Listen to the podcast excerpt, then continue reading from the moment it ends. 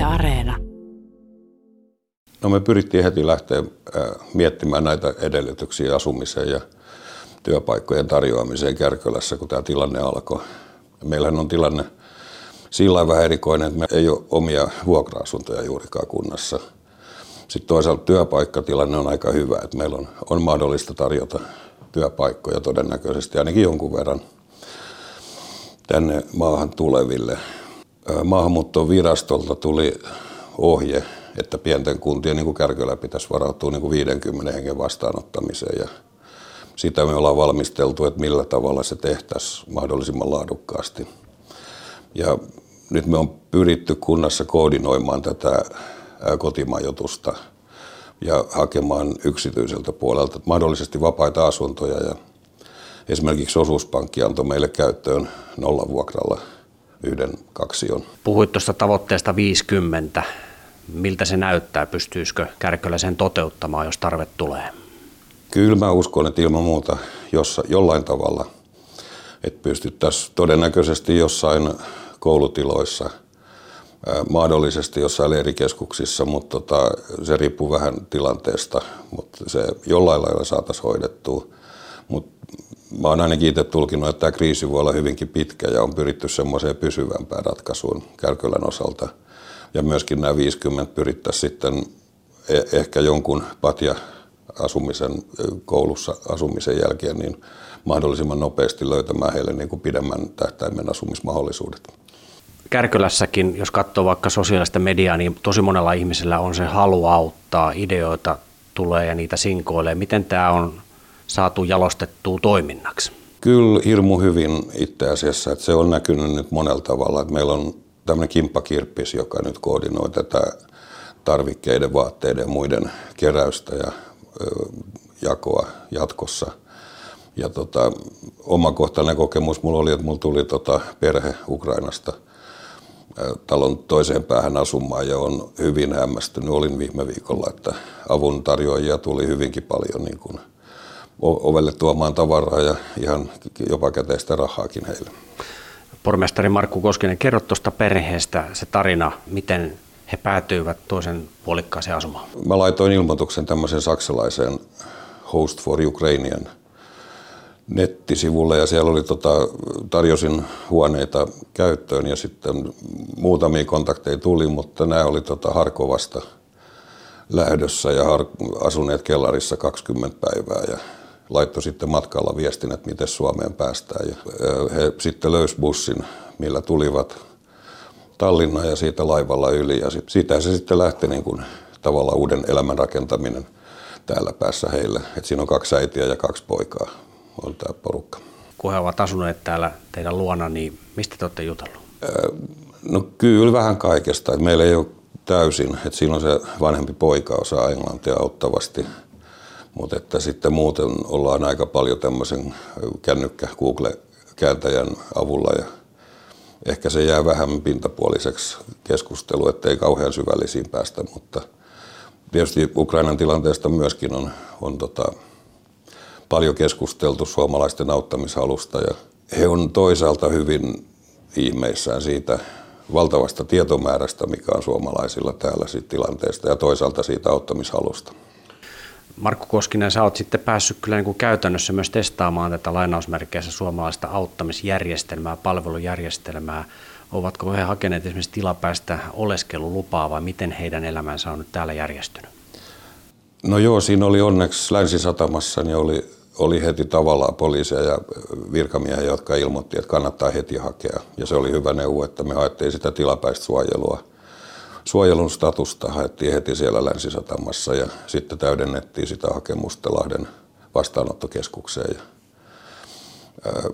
siellä on ilmeisesti on nyt ruuhkaa pari-kolme viikkoa. He odotellaan nyt sitä päätöstä, että he voisivat lähteä sitten työelämään.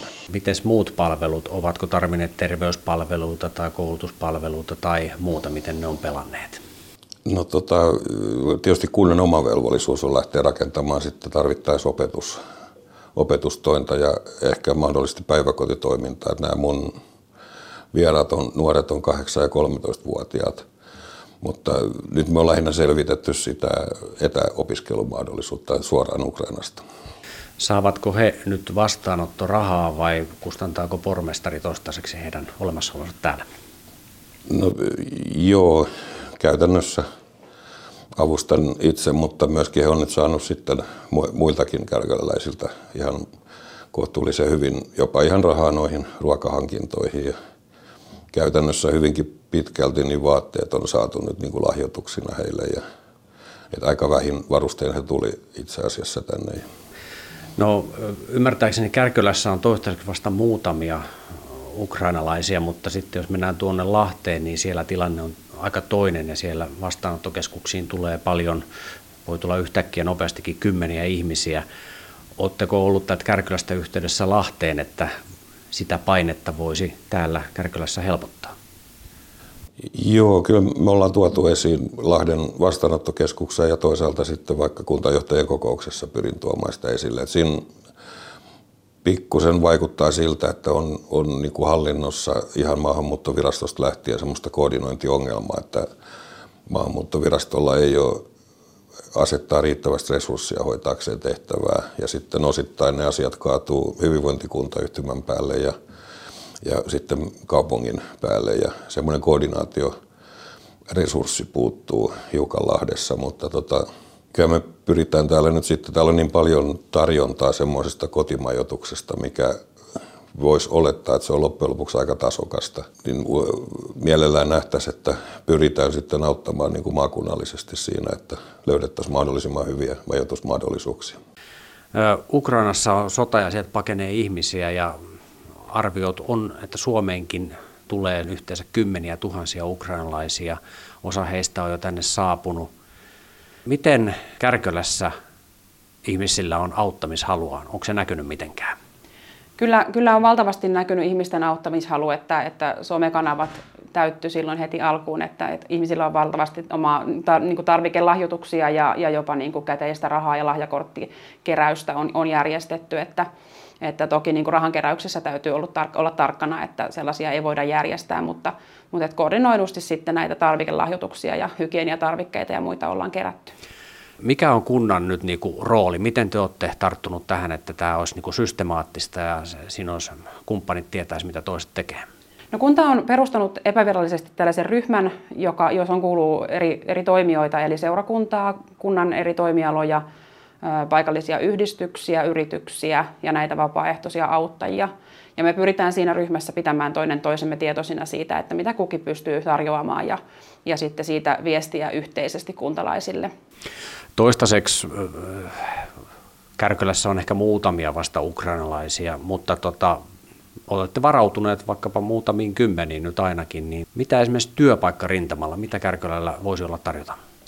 No Kärkölässä on itse asiassa tällä hetkellä ihan, ihan, jos ajatellaan, että pormestari on puhunut noin 50, niin meillä on, on työpaikkojakin varmasti lähes sama määrä tarvittaessa. Eli meillä on useita tai useampia marjatiloja, joissa on perinteisesti ollutkin ukrainalaisia työntekijöitä ja varmasti heitä tulee ja toivottavasti tulee tänäkin vuonna. Sitten paikallinen teollisuustoimija Koskisen Oy on, on luvannut kartoittaa omat mahdollisuudet tarjota ja myös sitten vanhuspalvelupuolella on, on luvattu reagoida asiaan. Miten se sitten käytännössä menisi, että jos ihminen tulee tänne ja hakee väliaikaista suojelua vai hakee sen työlupaa, vai oletteko selvittänyt näitä asioita? No väliaikaisen suojelun perusteella saa työluvan automaattisesti, että se on ehkä se nopein, nopein ratkaisu, että, että siinä menee tällä hetkellä se noin, noin kahdesta viikosta kuukauteen, että saadaan, saadaan luvat sitten kuntoon. Niin tilapäisen suojelun perusteella voi aloittaa sitten työnteon, kun muut asiat on kunnossa. Onko tässä mitään hankalia asioita Kärkölän näkökulmasta selvitettävänä tässä yhteistyössä?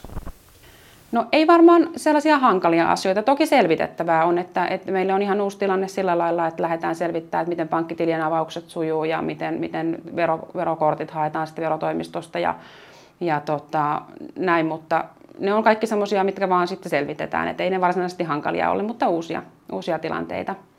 Ja toki sitten niin kuin seurakunnassakin on otettu huomioon se, että, että on myös muun, muun kirkon edustajia, että otetaan mukaan toimintaa ortodoksikirkkoa ja juutalaista seurakuntaa, että saadaan kaikki edustukset sitten mukaan.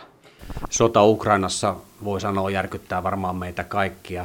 Ihmisillä sitä auttamishalua on, purkautuu jollain toiminnaksi tai hyviksi ideoiksi tai muuta, niin miten sä Kärkölän kunnan edustajana nyt ohjeistaisit ihmisiä, joilla tämmöinen auttamishalu tai kimppahomma tai joku muu herää, että haluaisi kantaa oman kortensa kekoon? No tällä hetkellä se valtava paine on siellä Lahden päässä, että, että meillä on vielä toistaiseksi täällä, täällä hiljasta, että jos nyt, nyt heti haluaa auttaa, niin siellä Sammon kadullahan on, on tällä hetkellä ne keräyspisteet ja varmasti sinne, sinne voi sitten toimittaa, jos haluaa tässä hetkessä. Toki sekin kannattaa tarkistaa, heillekin saattaa ruuhkautua, ruuhkautua siellä toiminta, mutta me pyritään yhteisesti työryhmän kanssa tiedottamaan aina, kun on joku akuutti tarve. Toisaalta toivon, että ihmiset seuraa sitten viestintää ja toimii sen mukaan.